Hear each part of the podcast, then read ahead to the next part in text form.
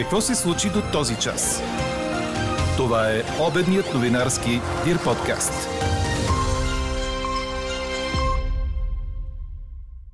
С 125 депутати против, кабинетът Габровски не мина. А днес ви питаме, сега е на ход промяната. Очаквате ли правителство с втория мандат? Пишете ни на подкаст news.dirbg. И още, застрашен изчезване черен лешоят е убит от браконьери. До минус 29 градуса паднаха температурите в Съединените щати. Говори Дирбеге. Добър ден, аз съм Елза Тодорова. Чуйте подкаст новините по обяд на 14 декември. До края на деня температурите няма да превишат 8 градуса. В София – 1. Ще остане облачно и мъгливо. При вечер валежите от дъжд и сняг ще спират. В северо-западна България е обявен жълт код заради опасност от поледици. Европа все още е скована от зимен студ в голямата си част, най-вече централните райони. Там ще има столици следени дни, в които температурите остават под нулата.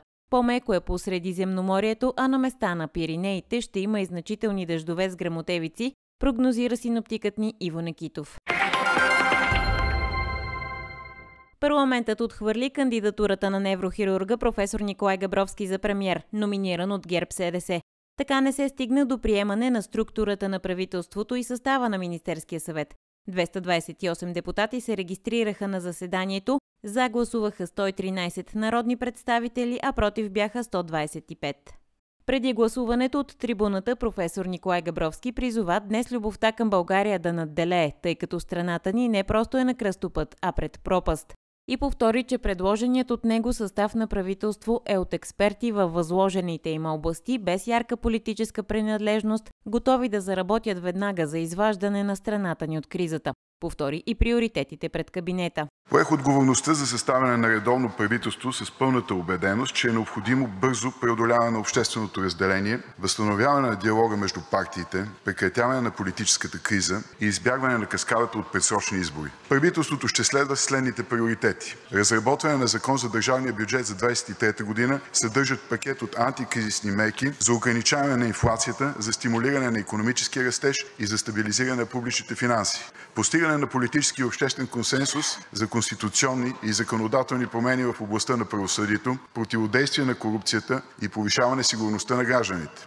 Провеждане на ключови реформи, включително чрез Плана за възстановяване и устойчивост. Четвърто, полагане на активни политически и дипломатически усилия за приемане на България в Шенгенското пространство. Мобилизиране и ангажиране на целия национален потенциал, подготовка на бизнеса, банковия сектор и гражданите за присъединяване на България към еврозоната през 2024 година. Своевременно присъединяване на България към ОИСР. Постигане на енергийна независимост, включително чрез продължаване на усилията за осигуряване на реална диверсификация на източните за доставка увеличаване на националните отбранителни способности в рамките на колективната отбрана на НАТО, ускорена модернизация на въоръжените сили и повишаване на средата на живот на военнослужещите. България трябва да излезе час по-скоро от безвремието и спиралата на избори. Вниманието, енергията, времето и усилията на българските граждани трябва да бъдат насочени към постигане на общо национални цели, които гарантират сигурност, демокрация и просперитет. Председателят на парламентарната група на ГЕРБ СДС Десислава Атанасова коментира, че изборът на хората за проекто кабинета надхвърля политическите пристрастия, тъй като политическият елит не е в състояние да излучи стандартно коалиционно или еднопартийно правителство. Председателят на групата на Продължаваме промяната Андрей Гюров припомни, че ГЕРБ, СДС и ДПС са свалили предишното правителство, а сега търсят подкрепа за това и че вместо народните избраници и служебният кабинет да предложат нов бюджет, съдебна реформа и усилия за влизане в Шенген, са се занимавали с хартиената бюлетина, а сега предлагат правителство, което не изпълнява най-важното условие – да може да носи политическа отговорност. Председателят на групата на ДПС Мустафа Карадая пък определи днешния ден като исторически съдбоносен за бъдещето на страната с оглед войната, економическата криза, липсата на оперативни програми. Днес можем да изберем редовно правителство, всички да се обединим с общи приоритети, които да помогнат на хората, на всички нас да преживеем по-лесно зимата и да решаваме кризите.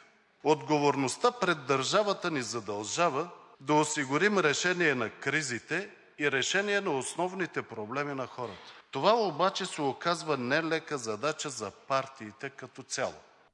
Независимият вече депутат Явор Божанков коментира, че самият факт, че ГЕРБ трябва да се крият зад някой, че трябва да предложат кабинет, от който да се дистанцират и да кажат, че той сам е селектирал себе си, е, цитирам, една романтична история, на която едва ли някой вярва.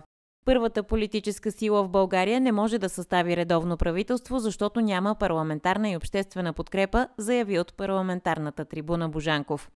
Лидерът на БСП Корнелия Нинова пък припомни, че от 6 години партията й водела борба за промяна на модела ГЕРБ. Кой каквито ще етикети да лепи на БСП? Вие казахте, че продължаваме промяната ни нарекли статукво, други ни нарекоха хартиена коалиция, трети не знам си какво. Ваше право. Живеем в демокрация и всеки има право да оценява другия. Най-важно е как ще ни оценяват хората. И днес те очакват съществени решения за тях.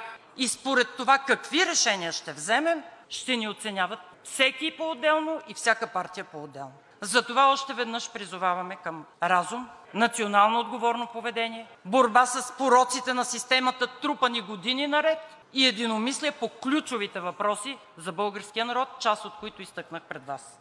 За лидера на Възраждане Костадин Костадинов проблем се оказа, че никъде не чул думите независимост, свобода и демокрация. И че 32 години след първите свободни избори у нас, цитирам, вече приемаме изборите като заплаха. Съпредседателят на Демократична България Христо Иванов каза, че страната ни има нужда от дълбока промяна, защото без това не може да се реши политическата криза. Сега този дебат може да се пъзне и така се, частично се пъзга по повърхността на от една страна се твърди, че на страната й трябва правителство, самата истина, редовно. И че това е някакъв приличен, приемлив вариант. И ако не гласуваме за него, край. Или това, или нищо. Общо взето така звучат аргументите на, ГЕРБ. Ние от своя страна бихме могли да възпроизведеме така много неща, които са, казвани и, от нас, включително по отношение на ГЕРБ като манатоносител и с това да се ограничиме в дебата. На мен ми се струва, че днескашния ден изисква по-скоро въпрос какво да се, прави и оттам трябва да изхождаме в оценката си на това дали да подкрепим този кабинет или не. България, и ние изхождаме от това като аксиома, България има нужда от дълбока промяна. Тази дълбока промяна е необходима не защото един или друг го е казал, а защото без това ние не можем да решим политическата криза. Тази политическа криза не се дължи на междуличностни отношения и на казани думи. Тук се правят такива подмятани интриги. Вие казахте, те ви казаха, как ще реагирате на това и така нататък. Не е това плоскостта, на която ние можем да разберем, да разберем проблема, пред който сме, а, сме изправени. Ние трябва да разбираме, че ако не решим дълбоките основания на политическата криза и да изберем кабинет и да не изберем кабинет, тя ще се върне. Лидерът на Български възход Стефан Янев поздрави ГЕРБ СДС за номинацията им за премьер и каза, че подкрепя него, но не и структурата на Министерския съвет. Поздравявам ГЕРБ СДС за номинацията на професор Габровски като знак на отвореност към гражданското общество. Това, което в много отношения е липсвало в миналото. Време е ние, представителите на партиите тук от парламента, да направим още такива жестове и да бъдем отворени наистина към гражданското общество, към даването на възможност на надпартийни кандидатури да се опитат да поемат отговорности, включително напускайки своята комфортна зона. Гласуването бе съпроводено с протест на гражданско сдружение Боец и група граждани, които изразиха недоволство срещу проекто кабинета на ГЕРБ, който наричат правителство на мафията.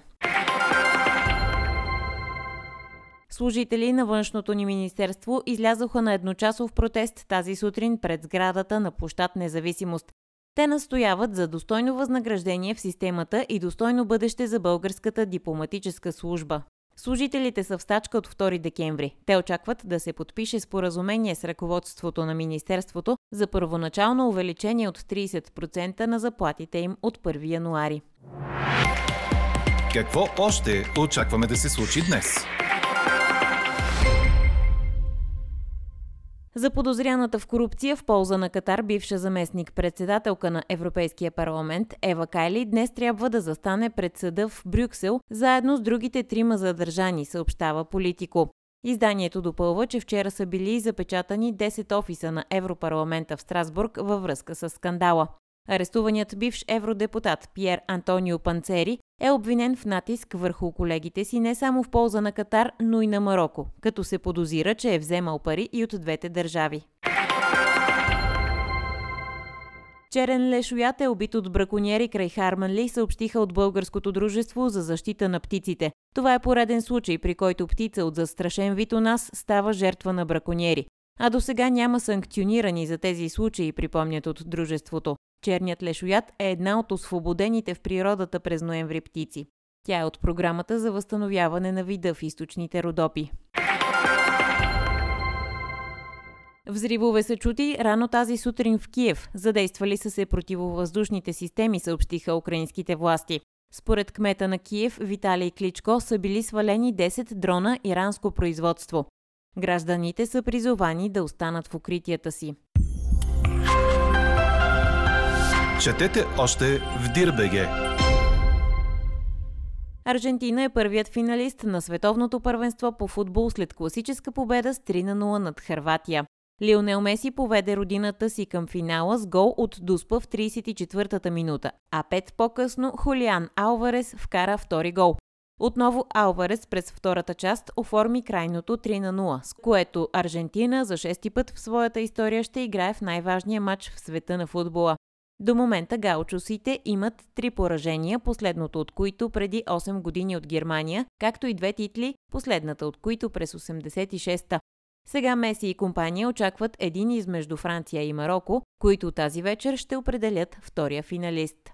А победата отприщи истинска лудост в Буенос Айрес, където стотици хиляди излязоха по улиците на града. Всички основни площади и булеварди бяха изпълнени с хора, които празнуват и мечтаят, че в неделя вечер могат да видят родината си отново на върха. Чухте обедния новинарски Дир подкаст. Подробно по темите в подкаста четете в Дирбеге. Какво ни впечатли преди малко? До минус 29 градуса са паднали температурите в северните части на Съединените щати. В централните райони пък се съобщава за интензивни снеговалежи, грамотевични бури и торнадо. С бурята се свързва и отмяна на над 70 полета и закъснения на други 800. Тежките зимни условия са наложили отмяна на училищните занятия в Северна и Южна Дакота, Колорадо и Небраска. На места из четирите щата се очакват ветрове с скорост 100 км в час през идните два дни, предупреждава метеорологичната служба. Заради натрупване на сняг и лед са затворени множество магистрали и шосета, съобщават от контрола на пътното движение, като призовават гражданите по възможност да останат по домовете си. А какво ще кажете за това? Както вече ви съобщихме, парламентът отхвърли кандидатурата на неврохирурга професор Николай Габровски за премьер, номиниран от ГЕРБ СДС. Ето защо ви питаме. Сега на ход е промяната. Очаквате ли правителство с втория мандат? Пишете ни на подкаст news.dirbg. Експертен коментар по темата ще чуете във вечерния новинарски подкаст в 18. Слушайте още, гледайте повече и четете всичко в Дирбеге.